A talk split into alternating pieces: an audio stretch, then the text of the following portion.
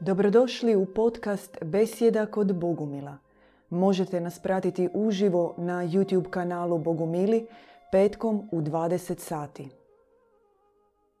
U besjedi srce ili mozak suprotstavljamo... Što suprotstavljamo, brat Richard? Dobro večer svim gledateljima, pratiteljima. Suprotstavljamo, Jel suprotstavljamo? Pokušat ćemo ih rašlaniti, ali svakako to su, kasnije će se pokazati u, u, u besjeti dva zasebna organa. Naravno, e, mi smo duhovna škola, nećemo govoriti o mozgu kao e, glavnom organu u središtu živčanog sustava. Govorit ćemo o umu, racionalnom umu. I isto tako nećemo govoriti o srcu kao pumpi za krv, mišiću koji snabdjeva krvlju organe, već o duhovnom srcu. I evo, dosta je zahtjevna tema, kompleksna. E, tom temom bavili tisućama godina, napisane su stotine knjiga i mi ćemo pokušati dati osvrt iz naše bogumilske perspektive, iz e, objave koja je nama otvorena preko djeda Ivana na tu kompleksnu temu. Napravit ćemo kratki test zvuka. Vi nam napišite u komentarima u chatu jel se čuje zvuk sa bubice, da ne krenemo u naš razgovor, a zapravo da ni nema zvuka. Ja ću kratko potapkati svoju. 1, 2, 3, 1, 2, 3. Možete dva puta i dovoljno. E, Napišite kratko u komentarima da vidimo je li nam sve u redu sa zvukom. Sve, sve je dobro, jel?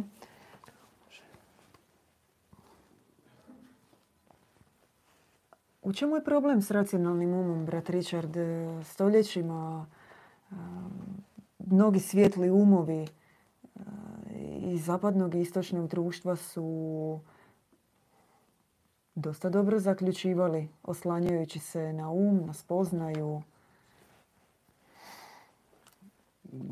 Nema osobitog problema s racionalnim umom, osim ako ne želiš početi spoznavati duhovni svijet. Racionalni um, on nam daje određene sposobnosti, vještine, on ima moć rasuđivanja. Mi ga sad koristimo, evo kad e, pokušavamo visoku duhovnu temu približiti našim gledateljima, mi ga sad koristimo e, da kombiniramo riječi i da onu misao e, koja nam dolazi da ju izrećemo pažljivo. E, on sam po sebi ima svoju funkciju, ali čini se da u duhovnoj spoznaji on nama predstavlja prepreku. On je, mo- morat ćemo malo dublje ući u temu da bismo pojasnili zašto je to tako i kako mi to vidimo iz naše perspektive. A, to je racionalni um. Može se reći da je svezan sa, sa, sa mozgom, sa središnjim živčanim sustavom. A, ima sposobnost memoriranja, razmišljanja, logičkog seciranja. No on je dio novije ljudske povijesti. No, naravno, mi smo uronjeni u ovu civilizaciju, mi smo kulturološki formirani i nama se čini da je to tako, jedino ispravno i da je oduvijek bilo tako. No, čovječanstvo i zemlja su puno stariji od par tisuća godina od, od kad e, je taj... Filozofi mozgaju.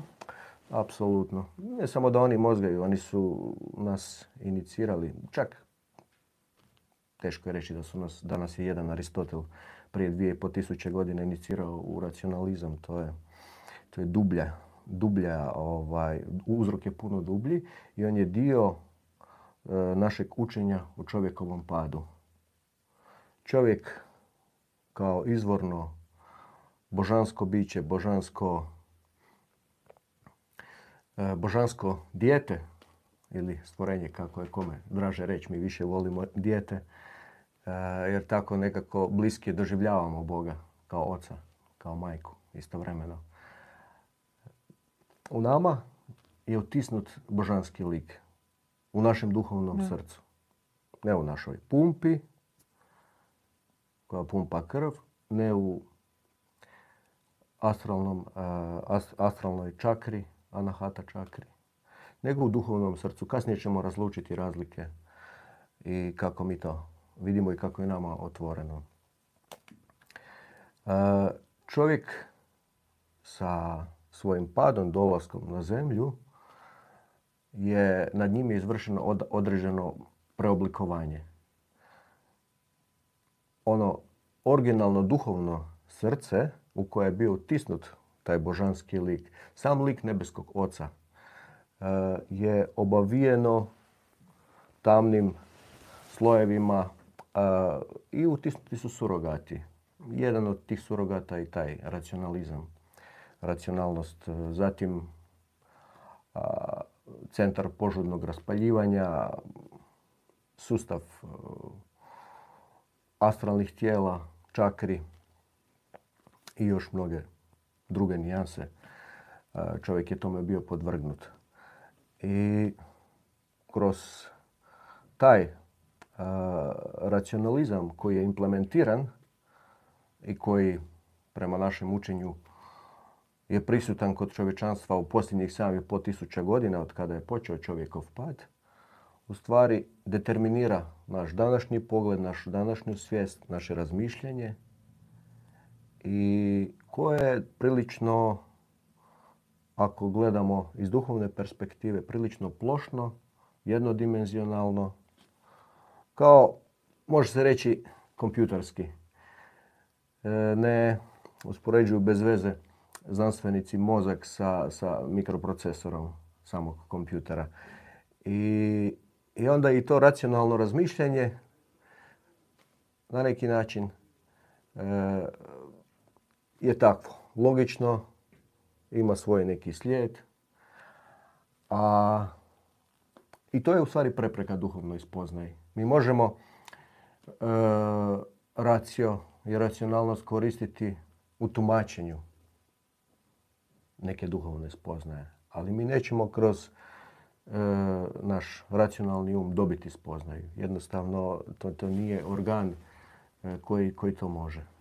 A, je li prepovršno e, gledati, kada mi kažemo racionalizam i sada govorimo o tome, na prvi mak se čini ovako sada kada govorite, kao da je to isključivo empirijski alat, način neke empirijske logike, ljudsko razmišljanje, metoda zaključivanja, rasuđivanja i tako dalje. S druge strane, recimo, danas se isto u zapadnoj medicini dosta uključuje, na primjer, meditacija, određena učenja iz joge, kao preko uma širenje svijesti, spoznaje, otvaranja uma.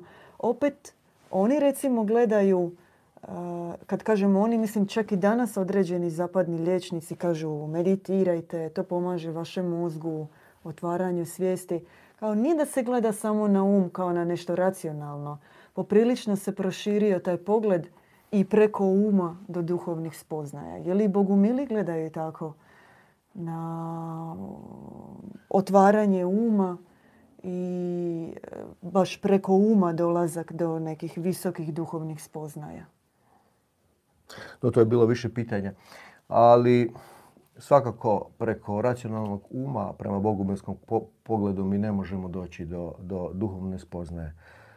Primjerice, e, tijekom tijekom povijesti u različitim duhovnim školama bili su suprotstavljeni različiti pogledi na ovu tematiku. Primjerice u judaizmu, ne u judaizmu, u, u, u iranskom e, sufizmu, sufizmu je, oni su zastupali pogled da jednostavno ne možeš, ne možeš spoznat, ne možeš imati duhovnu spoznaju putem, putem racija. A s druge strane, primjerice judaizam je zastupao, zastupao suprotnu tezu da ti kao čitajući e, duhovne spise, e, aktivirajući svoj mozak i promišljajući o tome, dobivaš neke osjete, duhovne osjećaje, stvarajući neke slike u sebi. Nama je, ako te dvije teze i krajnosti usporedimo, ova verzija iranskog sufizma daleko bliskija. A što se tiče e, medicinskih preporuka za, za meditaciju, ja mislim da one nemaju veze sa duhovnom spoznajom. Naime, medicinari koji to preporučuju, e, oni su upoznati sa šizofrenim stanjem suvremenog čovjeka. E, rastrzanog, raščetverenog između svih mogućih obaveza i, i, i i, I oni znaju da smirivanjem e, tog misaonog stroja racionalnog uma e, e, može, može da to ima dobrobiti za čovjekovo tijelo, za, za psihu i, i, i, jednostavno za kvalitetu života. I oni u tom kontekstu, koliko je meni poznato, preporučuju tehnike meditacije više s ciljem smirivanja tog uma i tog, tog, tog šuma ludila u glavi. Ko je naravno šta si, šta si u većem gradu živiš, to je, to je intenzivnije. Mhm. Jer to je isto zanimljivo. E, um nije, čak i taj racionalni um, on nije samo organ za promišljanje. E, stvaranje slika, misli. On ima, ima još nekoliko funkcija. Jedna od njih je, e, on je, on je prijemnik primo, i primopredajnik može se reći e, jezikom e, inženjerskim. I, od, I posljedica toga je u stvari e, pojam kolektivne svijesti koji se definitivno kada živiš u određenom okruženju ti ne znaš zašto se tebi određeni, određene misli roje u glavi, određeni osjećaj. I, i, i kada, kada bi se čovjek imao tu mogućnost da uvidi dublje gledajući sa strane, onda bi vidio da ono što on promišlja ili ono što on u nekom trenutku osjeća možda, možda nisu njegove originalne misli, nego i osjećaj ideje, nego, nego su to misli i osjećaj onih s kojima je on povezan, s kojima ima neke dobre ili suprotno izuzetno loše odnose. Mhm. I to je vrlo, vrlo, vrlo kompleksan organ E, ne, ne može se jednoznačno promatrati na taj racionalni um. On ima svoje funkcije, kao što smo rekli. Ono, treba ti da zbrojiš dva i dva, da sročiš neku rečenicu pametnu. E, mi smo 15 minuta u eteru. E, da, vrijeme leti. A nismo ni dotakli temu. A nismo ni dotakli, zato mi je sada cilj da otvorimo temu srca. I inače, otvoreno srce je, e, su riječi koje mi često ponavljamo kao Bogu mili. Uvijek kažemo trebate imati otvoreno srce, otvorite svoje srce. Ponekad smo ispomenuli e, molitve, nebo otvoreno, srce otvoreno. Što znači konkretno imati otvoreno srce? I što je srce za Bogu mile? Ja bi, ja bi pročitao iz knjige Bogumilstvo našeg dragog djeda pa rečenica gdje on govori o antropologiji duhovnog srca. I onda bih nastavio. Da. E, stari ljudi smatrali su da u duhovnom srcu se nalazi duboka svijest.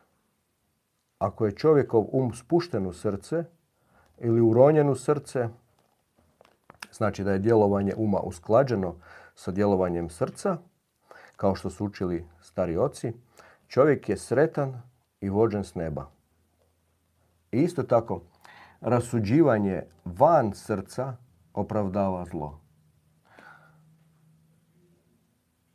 Ovom bi se moglo pričati, ali evo još je zanimljivo, srce ima svoju intonaciju, svoju notu, svoje pismo, svoju knjižnicu, svoju mističnu riznicu, svoj um. Svoj um koji prednjači u odnosu na glavu, u odnosu na raciju. I mi možemo se spustiti na, na, na, na taj pogled kako danas iz ove perspektive razvijati duhovno srce, otvarati duhovno srce, ići u duhovnu spoznaju, ali da bi to bilo možda jednostavnije, dobro je postaviti si cilj, vidjeti cilj. da znaš kuda ideš. A cilj, da bismo vidjeli cilj, moramo vidjeti kako je naše srce bilo u originalu. Da. I Znači, mi nismo tu došli kao neka atrofirana bića koja, kako naš vrli znanstvenik Darwin kaže, nastala od majmuna, pa onda s vremenom smo se socijalizirali i eto razvili vještine. Prema našem pogledu to je bogohuljenje jednostavno i svrstava čovjeka u životinju, opravdava zlo, opravdava sve ono što nas danas okružuje. Ne, mi smo izvorno božanske duše i samo duhovno srce je centar onog božanskog u nama. Mi smo s time došli, ali smo bili podvrgnuti adaptaciji, oblikovanju. Došli smo na, spustili smo se u ovu zemaljsku matricu gdje trenutno, zadnjih, trenutno i u zadnjih 7,5 tisuća godina vlada zlo. I dobili smo ova tijela koja imaju svoje zakonitosti, i sad jedna božanska duša u, u, u, utisnuta u ovo, u ovo tijelo i još k tome podvrgnuta preoblikovanju može gledati na pojam duhovnog srca jedino kroz, to je nekakva početna točka, racionalni um. Zato što se mm. dogodio zaborav. Zaborav na božansko porijeklo, zaborav na, na taj utisnuti božanski lik. I cilj vladara tame koji je od zemlje stvorio ovu okupacijsku zonu u kojoj smo mi došli eh, je bio upravo da se zaboravi, da čovjek zaboravi svoje božansko porijeklo. Da zaboravi tko je on zaista. I mi sad, u stvari taj duhovni put koji mi sad prolazimo, on se sastoji upravo od E, e, koraka koji idu prema tom cilju, prema cilju rehabilitacije duhovnog srca i prisjećanju na božansko porijeklo. Što je to tijekom života? Ima li neka špranca ili određene situacije zbog kojih se srce zatvara? Još više. Duša prođe određeno oblikovanje na nebu, no ovdje i na zemlji vjerojatno postoji e, iskustvo koje mi doživimo tijekom života koje još dodatno zatvori srce. Ima li takvih nekih, ajmo reći, paradigmi, tipičnih situacija koje doprinose da se srce zatvori? Da, većina djece. Ili je već to samo tako kao dođe, takva je duša od početka, neovisno o tome što proživi tijekom života? No, mi smo svi različiti ono, kada dolazimo, ali većini, većina djece, ja bi, ne bih rekao svi, ali gotovo, gotovo sva djeca koja dođu, E, još se, oni još sjaje tom e, i, mirišu na taj božanski svijet s kojeg se spuštaju. Bez obzira na oblikovanje koje, su, koje se dogodilo, bez obzira na spuštanje iz onog svijeta u ovu zemaljsku matricu, uh, on još uvijek sjaje tim božanskim svjetlom i, i, i gledati malo dijete izaziva u čovjeku ozarenje. To ozarenje nema nikakve veze sa, sa, sa racijom. To je ushit, e, radost koja se događa upravo kroz naše, kroz naše e, duhovno srce. Bez obzira što je otrofirano, što je prekriveno sa slojevima tame, ono reagira na tu božansku svjetlost koje je to dijete donijelo. Ono, mi kad pogledamo to dijete, u stvari ono nama zrcali i, i, i ta svjetlost uspije, uspije prodreti i dotaknuti negdje onu malu, e, naš neku malu rupicu gdje može otvoriti naše duhovno srce da barem na trenutak e, se otvori i osjeti. Osjeti e, tu, tu radost. Naravno mi pritom mislimo da vidi kako nam dijete pričinjava radost. No, no evo, mi smo se sad potrudili opisati zašto se to događa.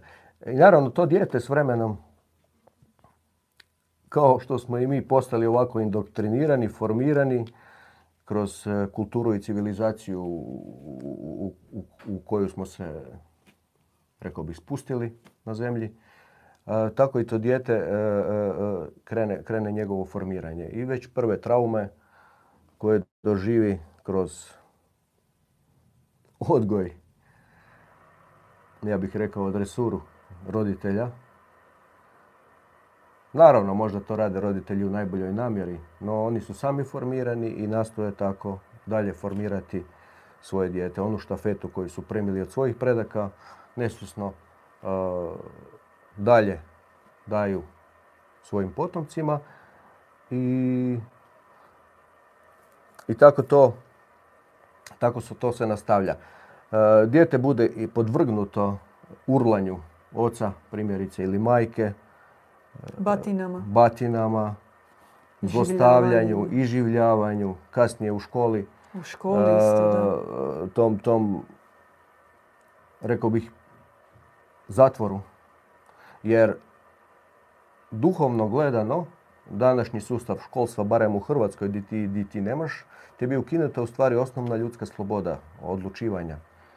Ti nemaš izbora da ne ideš u tu osnovnu mhm. školu. Možemo mi sad opravdavati e, zašto je ta škola dobra, no to opet uključuje naš racionalni um i potvrđuje ono što smo malo prije pročitali u knjizi, e, gdje, gdje se navodi da racionalnost bez duhovnog srca, bez uma uronjenog u duhovno srce opravdava zlo. I tako dijete malo po malo bude podvrgnuto e, zlostavljanju, traumama, strahovima i ono, ono svjetlo koje je još sjalo na njegovom licu, kada je došlo na svijet, postaje sve tamniji i tamniji i gasi se. I postane racionalista. Suvremeni racionalista. Kako otvoriti duhovno srce? Dobro pitanje. No, to je teško i odnosno nemoguće bez neke intervencije izvana. Sam čovjek ne može. mora, mora biti u prisustvu, mora upoznati, vidjeti e, nekoga kome je to srce otvoreno. Mi imamo sreću što imamo našeg e, djeda, djeda Ivana, koji je jedno rasplansano, goruće, vatreno srce. I rekli smo, rekli smo prethodno da je u duhovno srce kao duhovni organ utisnut sam, sam lik e, dobroga Boga. I kroz njegovo duhovno srce taj, taj, taj, taj lik dobroga Boga e, emanira svoje zračenje, svoju, svoju dobrotu, svoj, e, svoju božansku substancu. I bivajući u blizini djeda Ivana i drugih takvih pomazanika koji, koji, kojima je srce otvoreno, ta substanca može prodreti u naše srce, da li hoće ili neće, to je sad pitanje, ali može. To već ovisi, ovisi o duši, o zrelosti duše, o možda zavjetima iz prethodnih zavjetima iz prije dolaska. Netko može vidjeti djeda Ivana onako racionalnim pogledom i ne, ne, ne, jednostavno ne vidjeti tu, tu, tu substancu koja proizlazi iz duhovnog srca i neće mu se dogoditi ništa. A, a drugi će, će, će na tu vibraciju tako reagirati e, e, e, da, da, da može plakati danima od potresenosti jer bivati u blizini takvog proroka za onoga koji traži proroka kao kao iscijeljenje onih svih trauma koje je doživio u, u, u prvom dijelu, do tadašnjem dijelu života. I u stvari to predstavlja nekakav trenutak novog rođenja. Onaj formirani racionalista koji je, rekli smo, mhm. krenuo od onog djeteta i, i, i pretvorio se kroz svoje traumiranje, indoktrinaciju u jednog racionalistu zatvorenog srca, odjednom u 30. 40. 50. godini e, dolazi ima sreću i, i nađe se u blizini pomazanika i reagira na, na, tu, na to otvoreno srce i on se ponovo rađa. U, u blizini u, u blizini pomazanika otvara se srce i čovjeku i on se prisjeća tko je, to, to sad, ja, ja moram napomenuti da mi sad koristimo racionalni jezik da bi pokušali objasniti otajstvo. jedno otajstvo, duboko otajstvo koje realno je i neopisivo. I, I svaka riječ ne može do kraja i u potpuno u dubini taj trenutak i to tajstvo opisati, ali eto, trudimo se. Znači, događa se otajstvo obraćenja, novog rođenja, gdje čovjek vidi, sjeti se nekako tajanstveno, mistično sjeti se tko je, tko je on zaista i od tog trenutka može se reći da počinje duhovni, istinski mhm. duhovni put. E, ja bih usporedio možda e, duhovno srce sa, sa, sa srčanom čakrom, pošto sam sam tražeći Boga niz godina razvijao svoje, svoje čakre i bili su mi se otvorile sve. Nažalost. Sad mogu reći da je... To je valjda prepreka na duhovnom putu sada, ili? Ne. Otegotna okolnost? Ne bih rekao. Naravno, u početku je to prepreka koju moraš razriješiti. A nema to. Četiri minute. imali smo mali prekid. Vi ste htjeli usporediti e, srčanu čakru sa duhovnim srcem. Tu nam se dogodio prekid. Pa možda i za kraj malo i sumiramo i napravimo razliku između ta dva duhovna organa. Da. Duhovno srce suosjeća, anahata čakra osjeća. Anahata čakra to je isto određeni duhovni organ, ali on je dio čovjekovog pada, prilagodbe, on je dio astralnih tijela i, i onome koji nije, koji nije e, spoznao, osjetio istinsku ljubav, koji nije imao prilike biti u blizini istinskog pomazanika, proroka, e, ta ljubav takvom prosječnom traumatiku zaista može biti nešto to autentično. Meni, nažalost, isto tako u mladosti kada sam tražio Boga. Međutim, e, Anahata čakra, ona, ona nosi u sebi nešto egocentrično. Ona, je, ona čovjeka povlači u sebe, ti kao percipiraš, osjećaš njome svijet, uh, ona ti daje određenu vrstu radosti i nečega šta, se, šta, šta ljudi danas nazivaju ljubav, ali ona je lišena dubokog suosjećanja, uh, ona nema mogućnost uh, vidjeti istinski čovjekov lik. Ona može gledati čovjekove mane. I prema našem učenju e, da bi krenuo zaista e, u, putem duhovnog srca i u duhovnu spoznaju, e, moraš početi gasiti čakre. Može se reći da naša duhovna škola je škola gašenja čakri. Brat Richard, došli smo polako do kraja emisije. Jeste možda još nešto htjeli reći, istaknuti nešto što vam je još bilo, nećemo reći na umu, već u srcu, da ostanemo u opisu emisije. Mi smo imali pitanje jedno zapravo na koje nismo odgovorili. Trebamo li isključivo slijediti logiku ili je i ona podložna i prožeta racijom? No, mi smo rekli, mi smo opisali koji je cilj e, duhovnog puta i odakle smo krenuli. I mi smo u nekom, na duhovnom putu u nekom procesu rehabilitacije našeg duhovnog srca. I sad odbaciti logiku e, u suvremenom e, svijetu bilo bi suludo. Ona nam je na neki način potrebna, ali cilj je podvrgnuti ju duhovnom srcu. Uopće da ju možeš podvrgnuti, moraš ga prvo rehabilitirati. To je proces škola e, uči o tome, potreban je život u zajednici jer ne možeš se takav adaptiran uopće oslanjati na svoju logiku. Šta je s tobom, zašto, di si ti. Ako se oslanjaš na to, nećeš daleko stići jednostavno.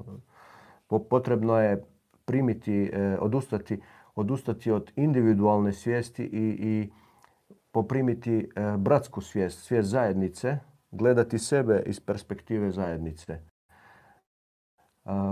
I ova logika. Paradoksalna. Paradoksalna, da. Ne odbacuje se, neke stvari ne odbacuješ, ali, ali jednostavno ona se, kao, kao da se pročišćava i podvrgava se e, e, duhovnom srcu. Jer rekli smo, ako, ako se ne podvrgne e, um duhovnom srcu, onda on može opravdavati zlo, on ima svoja tumačenja. Pazi, logično ne možeš izračunati čudo. A Bog djeluje preko čuda. Samim time poriče logiku. To je čudo je intervencija paradoksalnog svijeta koji uopće ne uklapa se u zakone ni fizičke, ni racionalne, ni logičke. Apsolutno. Kako ti možeš čudo izračunati? Da. Logično ga ne. To je logično ti si u banani. Da, da, da. Ti si gotov. A evo, dogodi se čudo i sve se razbistri, razčisti i sve se posloži onako kak nisi uopće mislio da. da je moguće. Apsolutno. I, i, I, tu bi možda još napomenuo a, ulaz u duhovno srce, to je, to je zaista jedan misterij. E, I tu je potrebna molitva kao praksa. Ti, kako ta, gledano sa strane, kako ta, kako ta molitva izgleda pojedinac, duhovni aspirant, tek se probudio, imao je sreće naći se u, u, u blizini duhovnog pomazanika. E, duhovno srce pomazanika je u njemu e, probudilo sjećanje i na, na, na, na njegov izgubljeni dragulj. I i on sad mora krenuti iz one svoje jazbine. To, to nije promijenilo njegovo stanje aktualno. To je samo ga je prisjetilo, dalo mu je određeni impuls. Kao intervencija izvana. E, vidi tko si. Ali ti si i dalje tamo. Moraš svojom slobodnom voljom i svojim slobodnim trudom, e, ako želiš naravno, i to odabereš, krenuti, krenuti nazad. I molitva u tom smislu izgleda kao vapaj iz čovjeka, duhovnog aspiranta koji, koji stremi u nebeski svijet. E, stremi i želi se uzdići e, u, u, nebesa. I iz tih nebesa paradoksalno dolaze sva čuda. Iscijeljenja, e, razrješavanja nemogućih fatalnih problema. I to i tu svaka logika, svaki racionalizam prestaje. Jednostavno to zaista ne možeš objasniti logički. Kako? Da. Hvala puno, brat Richard, na zanimljivoj besjedi. A mi se vidimo e, u novoj besjedi sljedeći petak, ali prije se uključite u nedjelju. Imamo uživo negdje oko 12 e, nedjeljnu poruku. Zagreb. Zagreb sljedeći tjedan imamo u 1.6. srijeda.